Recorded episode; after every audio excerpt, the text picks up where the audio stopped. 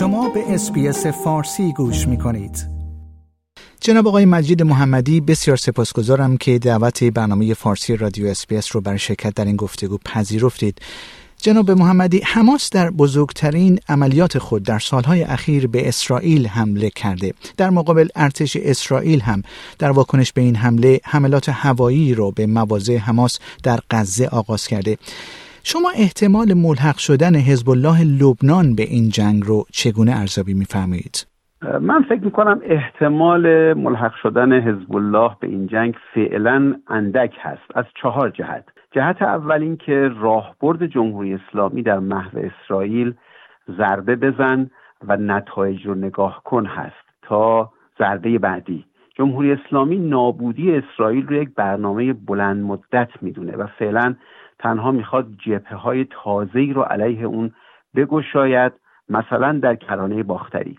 دومی که حزب الله مثل حماس در رأس یک دولت نیست تا رأسا بتونه تصمیم بگیره بلکه در لبنان با دیگر فرقه ها دولت تشکیل داده. وضعیت اقتصادی لبنان اقتضای جنگ نداره و در صورت خسارت بیشتر به زیر ها امکان بازسازی اون وجود نداره.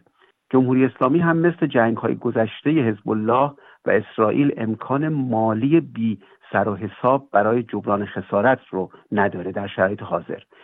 سومی که خامنه ای به دنبال کشیده شدن جنگ به ایران نیست و از همین جهت بعد از شادی و خوشحالی اولیه دخالت مستقیم در این عملیات رو انکار کرد.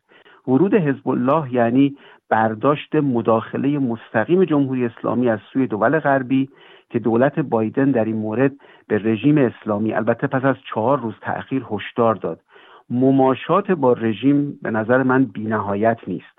و چهارمی که حزب الله و اسرائیل پس از جنگ های متعدد گذشته به نوعی رژیم بازدارندگی متقابل رسیدن بعیده که حزب الله بخواد این رژیم بازدارندگی رو به هم بزنه در شرایط حاضر.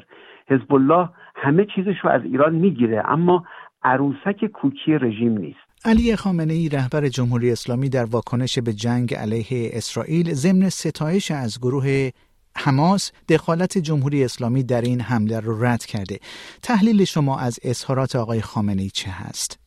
منطق برخورد با گروه های تروریستی بعد از عملیات وحشیانه در کشورهای غربی حمله به دولت های حامی بوده مثل حمله به افغانستان پس از حملات 11 سپتامبر القاعده.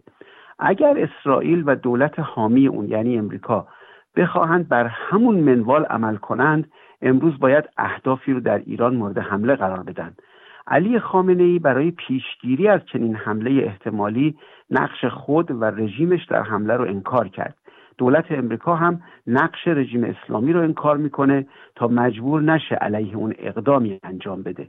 موضوع دیگری که موجب رد نقش رژیم در این عملیات توسط خامنه ای شد انعکاس گسترده جنایات و وحشیگری بیبدیل حماس در این حملات بود. در عملیات حماس بر جسدها در ملای عمومی آب انداخته شد. اونها رو لخت کرده و در عموم عام گردوندن. کودکان رو سر بریدند یا خفه کردند. دست و پای اجساد رو قطع کردند. نوزادان و پیرزنان رو از خونه هاشون دزدیدند. افراد نشسته بر نیمکت یا ایستگاه اتوبوس رو کشتند. خانواده ها رو سلاخی کردند و سوزوندند.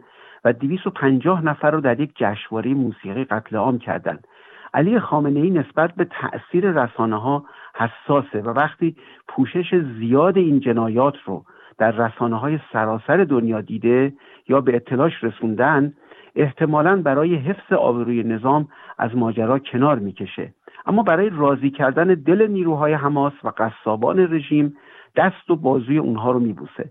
جناب محمدی به نظر شما جمهوری اسلامی چگونه از ادامه حملات حماس و اسرائیل سود می‌بره؟ رژیم اسلامی سه بهره رو از این حملات و تداوم جنگ می‌بره بهره اول انحراف افکار عمومی دنیا از سرکوب های داخل کشور مثل به کما رفتن آرمیتا اعطای جایزه نوبل صلح به نرگس محمدی در حالی که در زندان هست و تداوم بازداشت های گسترده که در ایران در جریان هست بهره دوم اخلال در عادی شدن روابط اسرائیل و کشورهای عربی هست که به همکاری امنیتی اونها با هم علیه رژیم منجر می شده و قرار بوده که بشه. و سوم تقویت این ایده در میان جوانان عرب و چپگرای ضد اسرائیلی در منطقه و دنیا که جمهوری اسلامی تنها رژیمی است که حاضر در اقدامات نظامی علیه اسرائیل با نیروها و جنبشهایی با این هدف همراه بشه.